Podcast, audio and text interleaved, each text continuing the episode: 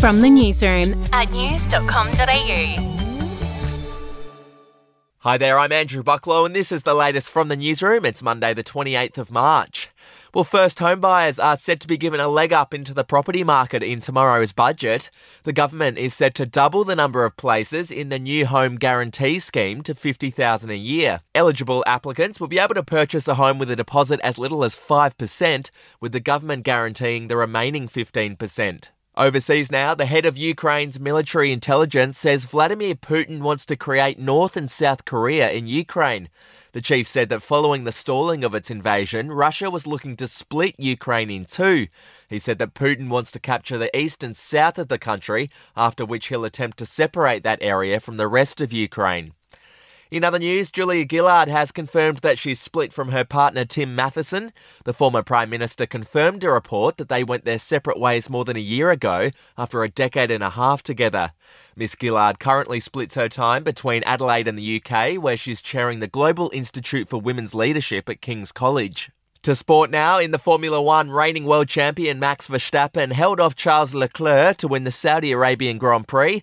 Carlos Sainz was third. Lewis Hamilton finished a disappointing 10th, and Aussie Daniel Ricciardo had to withdraw from the race due to engine failure. We'll be back in a moment. Hey, I'm Felicity Harley and I host Healthyish, where we chat to experts, influencers, and people in the know from around the globe to arm you with the knowledge to make healthier decisions for your mind, body, and soul. I think if we're going to be focusing on health, like sleep is probably the biggest component Oh, of that. I, I think sleep is the cornerstone. like choose the harder option because I've never woken up and gone, I regret that run that I went at 4 a.m. I've never done that. Search for Healthyish and Extra Healthyish wherever you get your podcasts. To showbiz, the Oscars are on today. The favourites to win Best Picture are Coda and Power of the Dog. As for Australia's hopes, Nicole Kidman has been nominated for Best Actress, and Kodi Smit-McPhee has been nominated for Best Supporting Actor. And speaking of the Oscars, a woman who has been a seat filler at the ceremony six times has revealed what some of the world's biggest stars are really like. Here's what she told news.com.au's podcast, I've Got News for You. after the Oscars are over, the celebrities all seem to know each other, and they all gather right in the front of um, the stage, kind of, and they're all mingling. So that's the time where we would go and try to get selfies with people. So we asked Bradley Cooper, super chill, nice, and then we asked Leonardo DiCaprio, very quiet, but a nice guy. Oh, Jennifer Aniston, she kind of she didn't do anything mean. She was just very uh, cold, I guess. That's the latest from the newsroom. We'll be back with another update soon.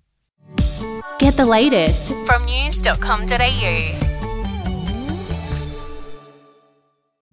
The podcast Faith on Trial looks into Hillsong, both in Australia and the US, and takes both the listener and hosts on unexpected twists and turns in the story of Brian Houston and the Singing Preachers. There are two incidents involving Pastor Brian. The Australian journalists uncovered a litany of alleged criminal behavior in the megachurch. financial gifts were being given to the leaders of the church. Listen to Faith on Trial Hillsong ad free on Crimex Plus on Apple Podcasts today or wherever you get your podcasts.